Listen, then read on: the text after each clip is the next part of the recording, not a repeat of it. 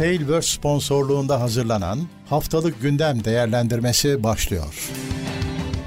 Haftalık Gündem Değerlendirmesi teknoloji sponsoru İtopya.com.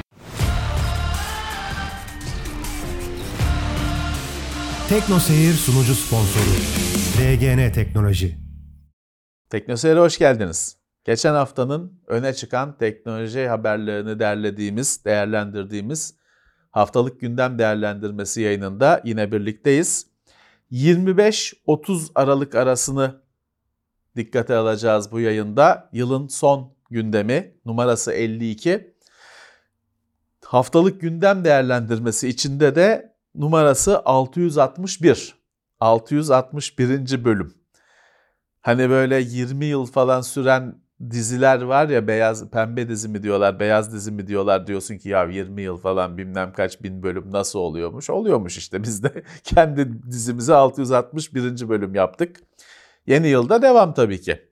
O küçük counter sıfırlanacak, 0-1 olacak ama büyük sayaç 662 olup devam edecek. Siz de bizimle olursunuz umarım.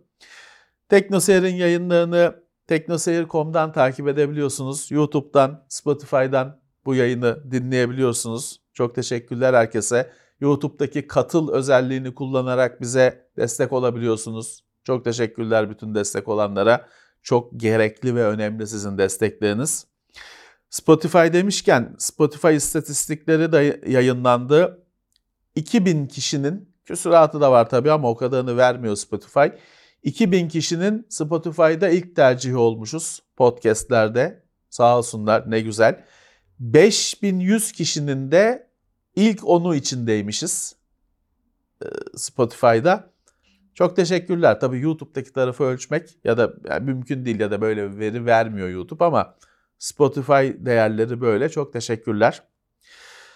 Evet, maddelere gelelim. Yine yılın son haftası falan ama bayağı bir içerik birikti. Hemen geçelim. Sözü daha uzatmayalım. Girizgahı daha uzatmayalım. Evet. Türkiye'den bir haber. Ben normalde böyle Türk çocuğu NASA'da işe girdi falan gibi haberlere yani bir haber değeri görmüyorum ama bir kardeşimiz Alperen Konukbay lise öğrencisiymiş. İşitme engellilere yönelik bir proje gerçekleştirmiş. Teknoloji projesi. İşitme engellilerin okuma yazma öğrenmesini kolaylaştıran bir teknoloji projesi gerçekleştirip ilgi çekmiş, başarı elde etmiş, dünya çapında tanınmış. Biz de kutlayalım kendisini. Alperen Konukbay, başarıları devam eder umarım. Eline sağlık. Devam etsin bu gelişmelere, bu insanlara teknolojiyi kullanıp insanların hayatını kolaylaştıracak girişimlere devam etsin isterim. Kutlarız.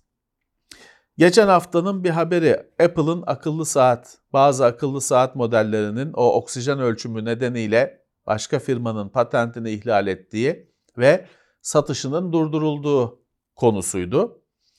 Şimdi orada tabii hani yılbaşı dönemi, tam hediye dönemi, bu saatlerin satışının kesilmesi falan bayağı sorun oldu. Apple kıvrandı, biraz hani hükümete yan gözle baktı Apple. Biden yönetimi hiç umursamadı. Apple boşuna değil hükümete baktı. Çünkü bu hafta hani bizim sevgili Erdi falan da bazı haberler yayınladı. Meğer geçmişte Obama hükümeti Apple'ı korumuş. Kaybettiği davalarda bile Apple'ı korumuş. Çünkü Amerikan firmasıdır. Ülkenin kazancıdır. Apple'ı korumuş. Apple yine bir umut. Biden'a baktı. Biden ilgilenmedi. Kendi gündemi daha yoğundu herhalde. Fakat Apple temize gidip bir süre daha saatlerin satışını gerçekleştirmeye izin aldı. Temizden böyle bir sonuç çıktı. Bu hani kesin değil ama herhalde o kazanılan sürede de el sıkışılacak.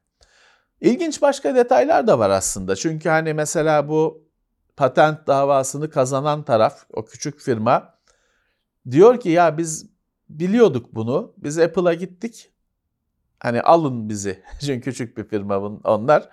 Alın bizi diye teklifle gittik. Apple umursamamış. Tim Cook demiş. Biz doğru işe alımlarla bu sorunu çözeriz demiş. Olmamış demek ki, doğru işe alımlar gerçekleşmemiş demek ki.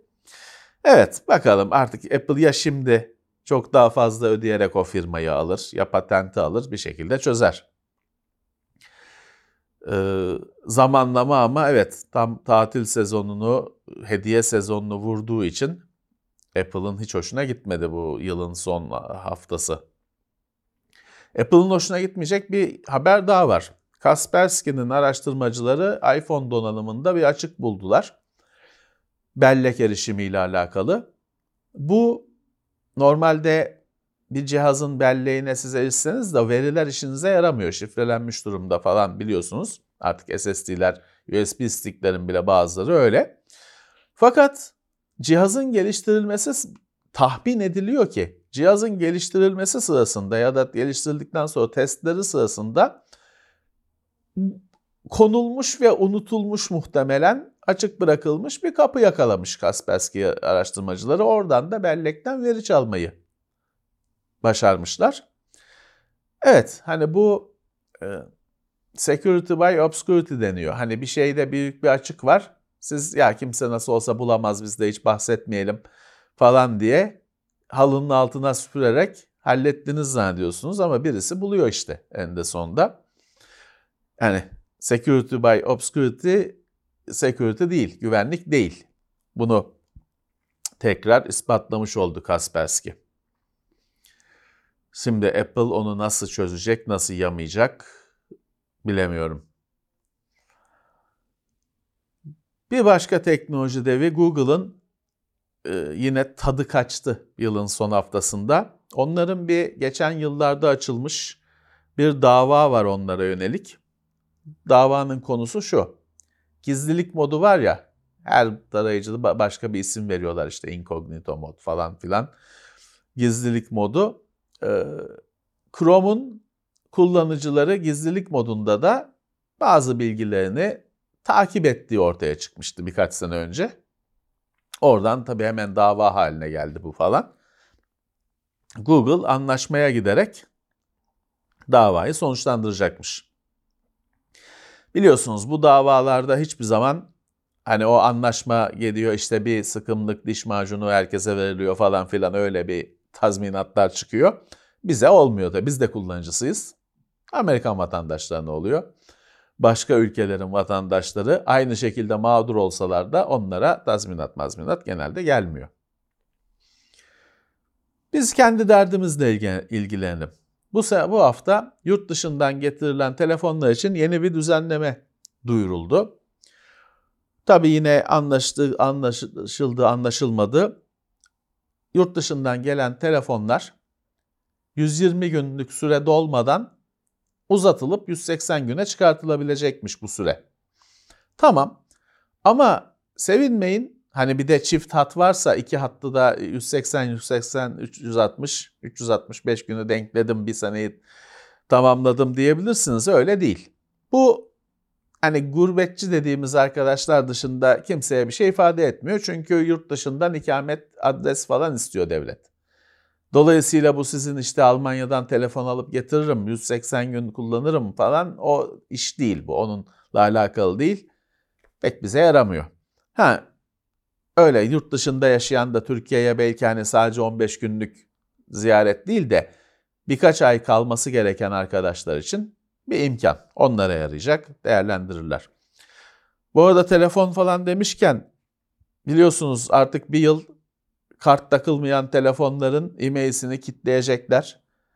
Bu telefoncu esnafı böyle bir şey icat etti bu sene. Dolayısıyla onu da hatırlatalım. Ben Twitter'da da yazmıştım. Aslında 1 Ocak, eğer evdeyseniz, uyanık olacaksanız, ayılmış olacaksanız iyi bir gün onun için, ama sonra da aklıma geldi. Aslında 1 Ocak yılbaşı olduğu için çok telefon trafiği oluyor. SIM kartını söküp de eski telefona takmak için falan belki de uygun olmayabilir. Ama ben size hatırlatmış olayım. Eski çekmecedeki telefonları arada sırada SIM kartıyla tanıştırıp bir süre açık tutup, ben birkaç dakika hani sinyal alması diyor çünkü devlet, birkaç dakika yeterli olur diye düşünmüştüm ama kimi arkadaş dedi ki yok öyle birkaç dakikayla olmuyor dedi. Ne yapayım, bir saat takılı kalsın o zaman. Çift SIM kartı varsa telefonda ikisine de takacaksınız. biz hatırlatmış olalım. Kendiniz için bir gün belirleyin. Doğum gününüzü falan bir gün belirleyin. Eski telefonları canlandırın. Neyse dönelim teknoloji dünyasına. Nvidia RTX 5000 serisi 2024 sonunda piyasaya çıkar gözüküyor. Şimdi Nvidia 4000 serisiyle uzun süre gitti biliyorsunuz. 4000 serisinin alt modellerini falan çıkarttı. Bayağı bir saldı. Çünkü rakipte o performansta tehdit oluşturacak bir ürün olmadığı için Nvidia kendini hiç yormadı. Ama artık zamanı geldi yeni bir şeylerin. Yılın geçen hafta konuşmuştuk.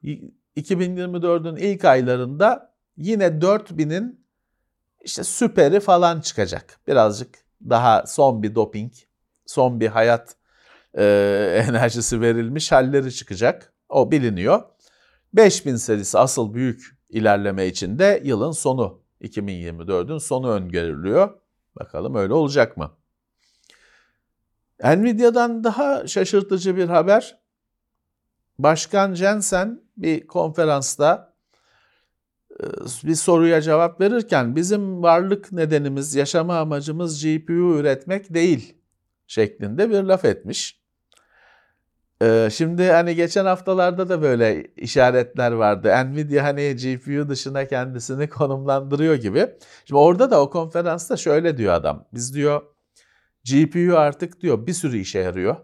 Hatta hani oyundan daha çok iş yapıyor bizim için. Oyundan daha çok para kazanıyor. Grafikten daha çok iş yapıp, başka işler yapıp varlığını sürdürüyor. Ama adı diyor GPU kaldı. Biz diyor değiştirmedik adını. Ama hani bunu da böyle sürdürmeye diyor mecbur değiliz. Belki daha hani yeni bir isim mi, daha jenerik, daha genel bir isim mi gelecek falan. Ya da grafik GPU'ları daha spesifik bir isme kavuşup da genel amaçlı olanlar farklı bir isimle mi devam edecek göreceğiz. Ama hani her hafta böyle bir şeyler konuşulması manidar. Nvidia'dan bu haftanın ikinci haberi, geçen haftalarda sizinle konuştuğumuz, duyurduğumuz RTX 4090 D serisi Çin için. Amerika'nın Çin'e ihracat sınırlamalarının altında kalan 4090 gücünde ekran kartları 4090D, D'nin de Dragon olduğu tahmin ediliyor. Çünkü Çin'de ejder yılıymış. Her sene öyle değil mi zaten? Evet, bunlar Çin'de sıraya çıkmış. Daha önce çıkacak falandı. Çin'de piyasaya çıkmış. Oyunda performansının hani 4090 gibi olduğu söylenmiş. Aslında 4090'dan daha kırpılmış yongalar bunlar. Oyun performansının 490 gibi olduğu söylenmiş. Benim merakım bu Türkiye'ye ne zaman gelecek? Çünkü eminim gelecektir. Bu Çin için falan da bu Türkiye'ye kesin gelecektir bunlar. O sonundaki de tamam kutusunda falan yazıyor da hani o siz online mağazanın sayfasında 4090 diye satılacak bu tabii ki. Ya da hazır makine aldığınızda içine 4090 diye takılacak. Hesaplı olursa tamam. Ama 4090 fiyatına 4090D satmazlar umarım. İşte uyanık olmak bizim görevimiz müşteri olarak. Biz de size haber vermiş olalım. 4090D'ler kesin gelecektir. Çin için özel olsa da. Evet, bir ilginç ve daha hani açılacak mesele var. ARM işlemcili Windows 12 bilgisayarlar Haziran ayında piyasaya çıkabilir gözüyle bakılıyor. Şimdi burada bu haberin altındaki açılımlar şöyle. Şimdi Qualcomm'un Snapdragon X Elite işlemcisini duydunuz. Bu Windows'lu laptop üretmek için, tablet üretmek için tasarlanmış bir yonga. Çok ses getirdi de ortada ürün yok. Olacak. Şimdi bazı şeyler birleşiyor. Windows şu anda bir ARM kullanan Windows zaten var. Fakat bunun bu Snapdragon X Elite'de çalışmadığı söyleniyor. Bu tam Snapdragon X Elite ve işte benzeri, olası benzerleri için şu anda Germanium kod adıyla geliştirilen başka bir Windows olduğu belirtilmiş. O Windows'un da Nisan'da falan biteceği, hazır olacağı söyleniyor. İşte Nisan'da, Mayıs'ta o Windows hazır olursa Haziran gibi o Windows'u kullanan, altında da Snapdragon olan ARM laptoplar çıkar şeklinde akıl yürütmüşler. Fakat bütün haberde daha da ilginç bir detay var. Diyor ki Windows çalıştıran ARM yonga yapma izni sadece Qualcomm'da var. Qualcomm'un bir anlaşması var diyorlar. Eksklusif. Münhasır mı diyorlardı bizde. Özel bir anlaşması var bu işte Windows çalıştırabilen ARM yapmak için. Ama diyorlar 2024'te anlaşma bitiyor. Dolayısıyla herkes, ARM lisansıyla işlemci üretebilen herkes şu anda tetikte bekliyor. Anlaşma bitince Nvidia'nın topa gireceği kesin gözüyle bakılıyor. Herkes Windows çalıştıran ARM işlemcisini, yani Snapdragon X Elite'ini, kendi Snapdragon X Elite'ini üretecek herkes. Her işlemci üreticisi. Ve o zaman laptop üreticileri de rahatlayacak çünkü bir sürü seçenek var. Qualcomm'la çalışmak zorunda değiller. Ortalık ARM Windows PC'lerle dolabilir. Hani zemin müsait hale geliyor bu yaz, önümüzdeki yaz. Bakalım öyle olacak mı? Bu arada yeri gelmişken söyleyeyim, TeknoSeyir'de bu ARM, RISC, X86 konularında ufak bir video yayınladık. Denk gelmediyseniz izlemenizi öneririm. Güzel oldu, pek başka yerde duyamayacağınız temel bilgiler ama çok duyamayacağınız bilgiler oldu. Onu da hatırlatmış olayım fırsat yakalamışken. Sektörden başka ilginç bir haber. Toshiba'nın yöneticilerinden birisi daha hard diskler, yani mekanik sabit diskler daha uzun süre devam eder demiş. Çünkü demiş ki 7 kat daha ekonomik, yani fiyat olarak 7 kat avantaj sağlıyor sabit disk SSD'ye göre. Ve daha hani 30-40 TB hard diskler çıkacak, SSD bu fiyat avantajını sürdürecek SSD'ye karşı demiş.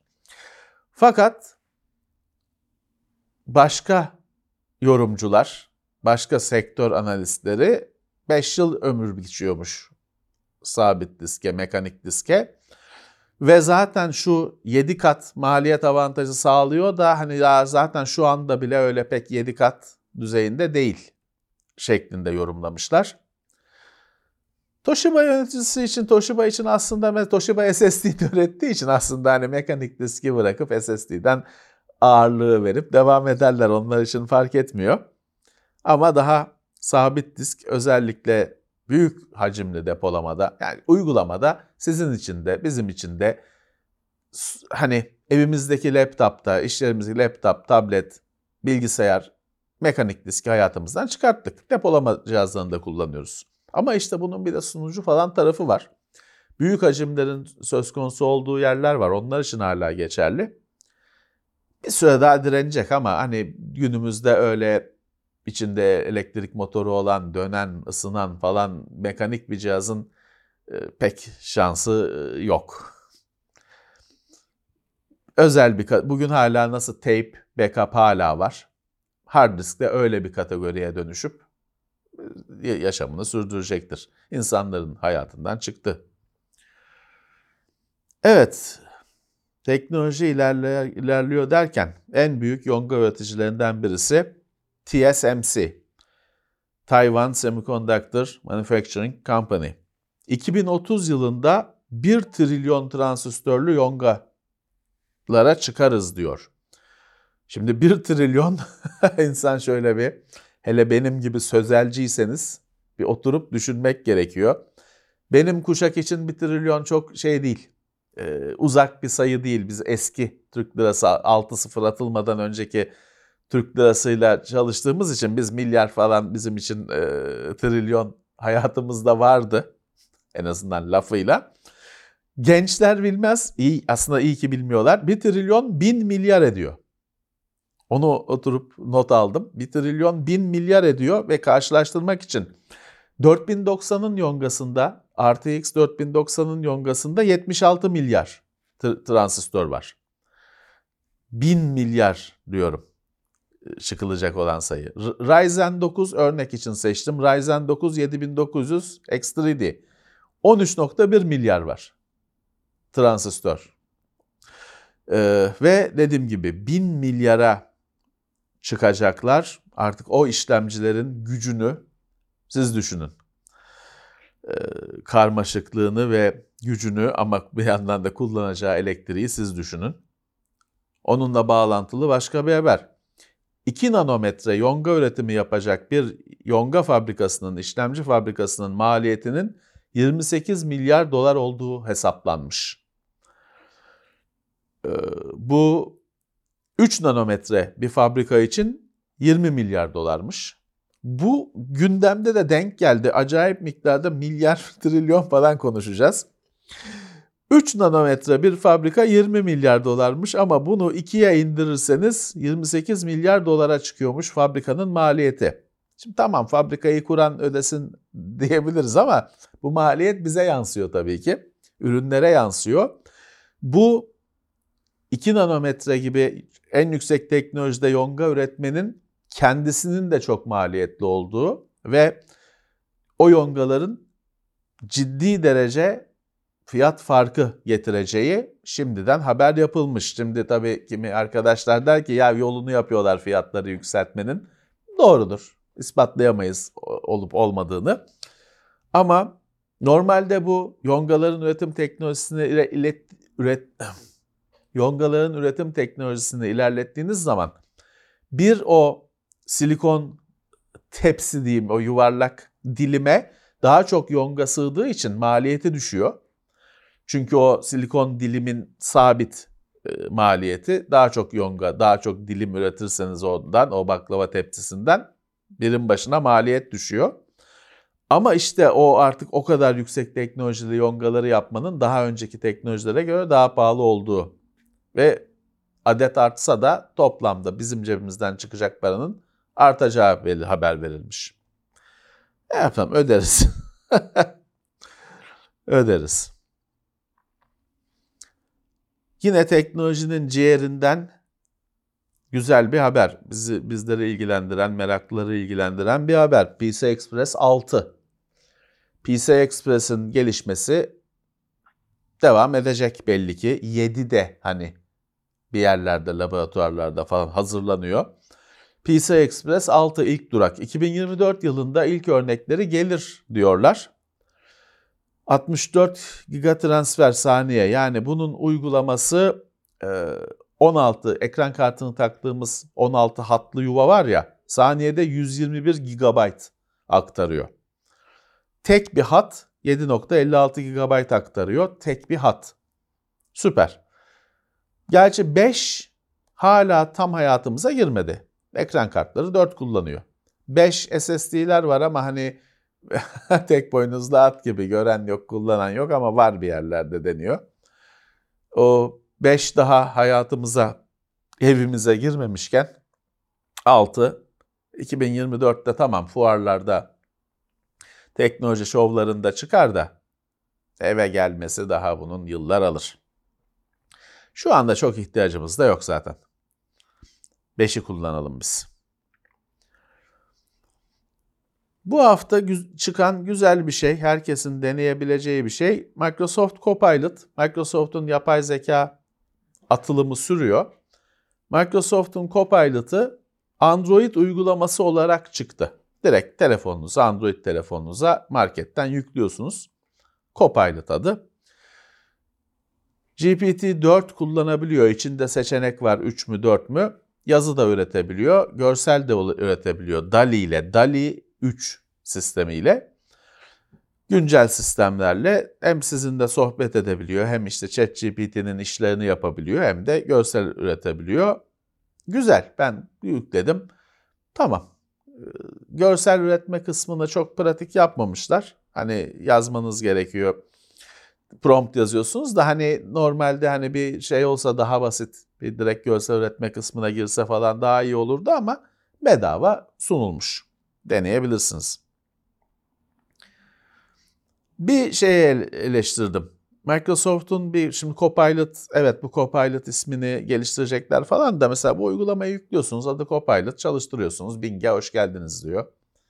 Tamam, o Copilot for Bing falan zaten haberini yapmıştık da bir hani şeylik olsa, bir birbiriyle uyumluluk olsa, Copilot'sa Copilot, Bing'se Bing. Bana garip geldi. Microsoft'un yapay zeka girişimlerine bu hafta şöyle bir sürpriz, soğuk duş. New York Times, dünyanın en saygın yayınlarından birisi. Sadece gazete demek zor, bir yayın grubu. Microsoft ve OpenAI'yı dava ediyor. Bu yapay zekayı geliştirirken bizim içeriklerimizi kullandınız diye. Öyle bir iki değil, milyonlarca makale, haber, içerik. Milyonlarca içeriğimizi kullandınız deyip milyarlarca değerinde bir tazminat istiyorlar. Dava açmışlar. Bu yapay zekanı benim içerimle ürettin meselesi yapay zeka firmalarının en çok başına bela olacak. Geçen hafta Avrupa'nın sınırlama girişimlerini de haber yapmıştık, konuşmuştuk. Microsoft bir yandan, geçen hafta Microsoft bir Copilot etkinliği yaptı İstanbul'da. Orada mesela çok altını çizdikleri bir şey var. Diyorlar ki sizler Copilot kullanıcısı olarak bir imaj, bir şey ürettiğinizde bir böyle işte New York Times çıkıp sizi dava etmeye kalkarsa biz diyor üstleniyoruz. Biz sorumluluğu alıyoruz. Agro, oyun tabiriyle agroyu biz üzerimize çekiyoruz diyor. Davayı diyor biz alıyoruz. Siz kenardasınız, sorumluluk bizde. İlginç. Bakalım asıl bu büyük meseleyi nasıl halledecekler. Ha, şeyi sordum ben orada. Ben bu Copilot'la bir görsel oluşturdum ve bunu kitap kapağı yapacağım. Müzik albüm kapağı yapacağım. Derginin kapağı yapacağım. Tamam diyor, yaparsın. Hani o da bir telif. Yani bizim açımızdan diyor, biz Microsoft olarak bizim bir telif şeyimiz yok. İddiamız yok. Senindir diyor grafik. Hatta işte başkası da diyor sorun çıkarırsa ben araya gireceğim diyor Microsoft. İlginç. Evet, daha eğlenceli meseleler. Bu hafta yılın sonu birazcık böyle daha hafif haberler de var. Netflix'in rakiplerinin sürekli zarar ettikleri belirlenmiş. Zarar da öyle böyle değil. 5 milyar doları aşkın. Biz de hep milyarda konuşacağız dedim ya, devam ediyorum. 5 milyar doları aşkın olduğu, bu Netflix olmayan bütün yayıncıların, işte o Türkiye'de olmayan Peacock var, başka işte Disney'di, o suydu, bu suydu. Toplam zararlığının 5 milyarı aştığı ve bunların önümüzdeki aylarda zorunlu birleşmelerin söz konusu olacağı haber yapılmış. İlginç. Hani Netflix bu işi kotarıyor, başka hiç kimse kotaramıyor gibi bir manzara var. İlginç. Hani bu kadar zarar ediliyorsa niye herkes oraya giriyor? İlginç, bakalım ne göreceğiz. Birleşmeler bence mantıklı ve insanların da yüzünü güldürür şu anlamda. Hani kaç tane aboneliğiniz var şu anda? Netflix, Spotify, Amazon, Disney. Bir yerden sonra hani yeni bir abonelik almıyorsunuzdur. Ya da birini bırakıp alıyorsunuzdur. Bu şeye benziyor. Eskiden işte biz dergi yayınlıyorduk. İnsanların genelde bir ya da iki dergi bütçesi oluyordu ayda kendine belirlediği. Bazen yeni bir dergi, iyi bir dergi piyasaya girdiğinde o eskiden aldıklarından birini bırakıyordu. Hepsini alamıyordu. Burada da belki işte birleşmeler sayesinde aman iki tanesi bire indi benim için diyen arkadaşlar olacaktır. Ben hala şeye inanıyorum. Bu işlerin, bu platformlar arttıkça, yayınlar arttıkça ben tek alakart ürün satılmasını istiyorum. Yani filanca aylık abone olmadan Disney'den filanca filmi alabileyim, diziyi alabileyim.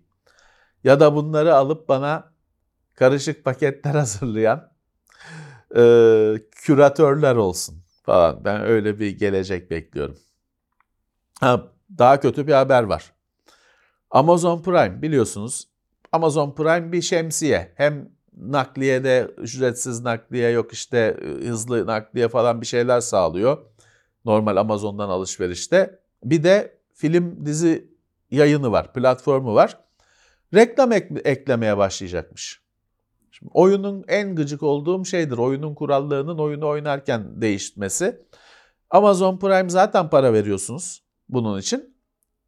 Filmlere, dizilere, o video kısmına reklam eklemeye başlayacakmış. Diyor ki $2-3 daha ver. Türkiye'ye ne kadar yansıyacak şu anda belli değil. Ben bulamadım. Ama Amerika için diyor ki $2-3 daha atarsın, yine reklamsızını sana veririm. Şimdi bunu nasıl değerlendirsek? Efektif olarak zam yapılmış aslında oluyor $2-3. Çünkü reklam istemeyeceksin. Ya da parayla abone olduğun bir şeyde reklamlı yayın. O zaman hiç para vermeyeyim, reklamlı olsun. Hem reklam izleyeyim, hem izleteyim, hem de para alayım. Ya bu da hani bravo, başaracaklar tabii ki bunu ama bravo. Bunu bizim bazı paralı televizyon yayınlarında falan vardı. Hem reklam yayınlıyordu hem para alıyordu.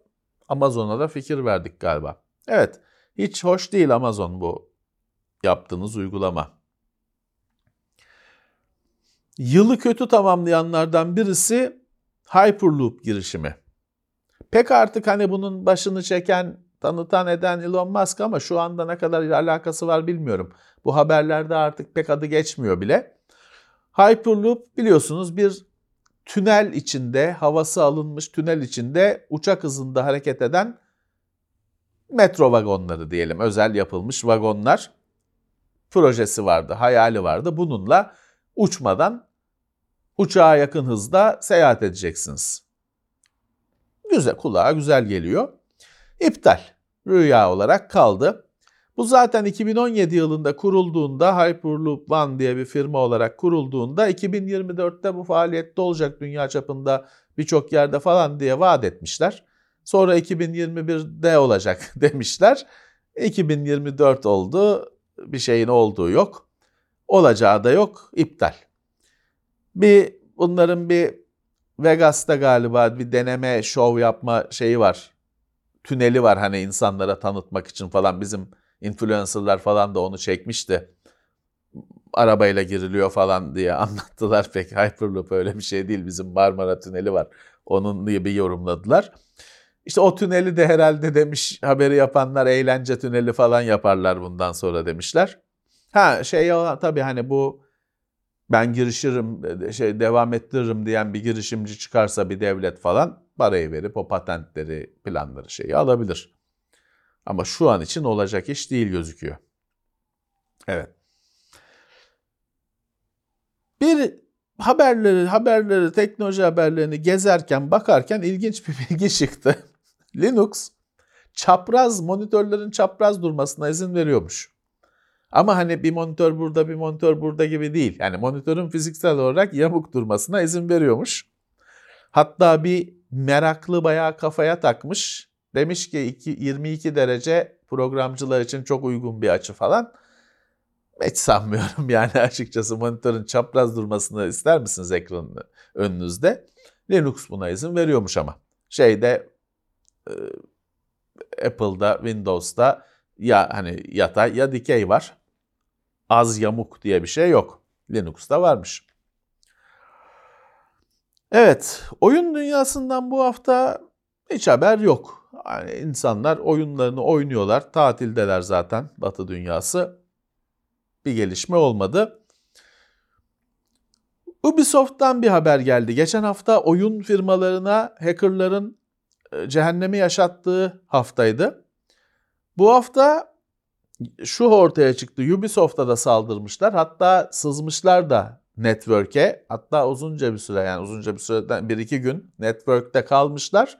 Tam bir 900 GB falan bir paket çalmak için veri paketi hazırlamışlar ama çalamadan, dışarı aktaramadan Ubisoft'un güvenliği, siber güvenliği olaya el koymuş, engellemiş. Ama meğer o Insomniac Games falan gibi Ubisoft'u da haber yapacakmışız meğer. Şimdi bu tür saldırılar falan hep böyle Noel zamanı falan oluyor, yılbaşında oluyor ki çünkü tatil, insanlar hani nöbetçi bırakılanlar var, şanssızlar. Onun dışında büyük firmaların bile önemli kadrosu gidiyor. Hem işin başında değil, hem bir şey olsa adam geç müdahale edebilecek. Belki hiç etmeyecek, belki ulaşılamayacak. O yüzden ya şeyde de normal zamanda da hafta sonu falan saldırırlar. Yine aynı nedenle. Biraz da pisliğine, hani insanların tatilini zehir etmek için. Burada da onun etkisi var. En savunmasız zaman onu kullanıyorlar. O yüzden böyle çok haber oluyor. Polonyalı CD Projekt Red, Witcher oyunlarını yapan, şu Cyberpunk'ı yapan, başka bir sürü oyunu var diyeceğim de yalan söyleyeceğim açıkçası. Adamların önemli olayı Witcher. Satılacağı, o hep satılır mı satılmaz mı bağımsız kalan çok az firmadan birisi satılacağı iddialarını yalanlamış. Demişler ki biz bu zamana kendimiz geldik, bağımsız olarak geldik, daha bir bu kadar daha büyümek istiyoruz. Hiçbir firmanın himayesine girmeden ya da hapsine girmeden bir bu kadar daha büyümek istiyoruz demişler. Satılmaya niyetimiz yok demişler. Tabii iş dünyasını biliyorsunuz, bu aşağıda 2 gün sonra birisi gelir milyon dolarları basar. Bu laflar unutulur gider. İş dünyası böyle. Ticaret böyle yapılıyor. Benim için ilginç bir gelişme. Benim için ilginç bir haber. Sega'nın 1993 yılında piyasaya çıkartmaya hazırlandığı bir VR seti varmış. VR sistemi varmış. O Sega Mega Drive oyun konsolu var ya, Genesis de denir. Genesis. Onun için üretilmiş 93 yılında bir VR başlık tasarlamış Sega. Onunla ilgili oyunlar da yapılmış tabii ki. Bu başlık çıkmıyor piyasaya. Çünkü deniyorlar, bakıyorlar. 15 Hz. Şimdi günümüzdeki minimum VR başlıklar 72 Hz'miş. HTC'ninkiler falan 90 Hz. FPS diye de düşünebilirsiniz. Bu 15 Hz. Hani bunu takanların çok rahatsız olduğu fark edilmiş ve bunun piyasaya çıkamayacağını anlayıp iptal etmiş Sega, ama yapılmış oyun varmış. Nuclear Rush diye yapılmış bir oyun varmış. O oyunda cihaz ortadan kalkınca o oyunda zayi olmuş gitmiş. Meraklılar. Artık dijital arkeoloji falan diyorlar işte, böyle çıkmamış oyunları falan cihazları araştıranlar, bulanlar. Bu oyunu bulmuşlar. Ve bu cihaz ortada yok ya. Bu oyunu günümüzün işte Oculus'unda, HTC'sinde falan çalışacak hale getirmişler. Hani öyle bir cihaz olup merak eden oynayabilecek. Şey ilginç ama hani 93 yılında VR çalışmaları var. Donanım yetmiyor. Şey var aslında, hani düşünce olarak tamam bugün de aynı da o zamanın donanımı yeterli değil. Aslına bakarsanız bir geçen haftalarda okuduğum bir kitapta bahsi vardı. 1960 küsürlerde VR var. Normal sinema şeyiyle, projeksiyonuyla falan.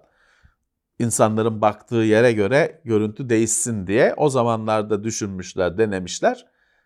Olmamış tabii ki, çünkü teknoloji yetmiyor. Evet. 25-30 Aralık arasını böyle değerlendirdik. 52 numaralı gündemdi. Büyük sayaçta dedim ya, 661'di. Bir seneyi daha sizlerle birlikte tamamlamış olduk haftalık gündemde. Çok teşekkürler bizi eksiksiz dinleyenler için. Ve yeni tanışanlar da hoş gelmişler. Onlara da teşekkürler. 2023'ü öyle ya da böyle tamamladık.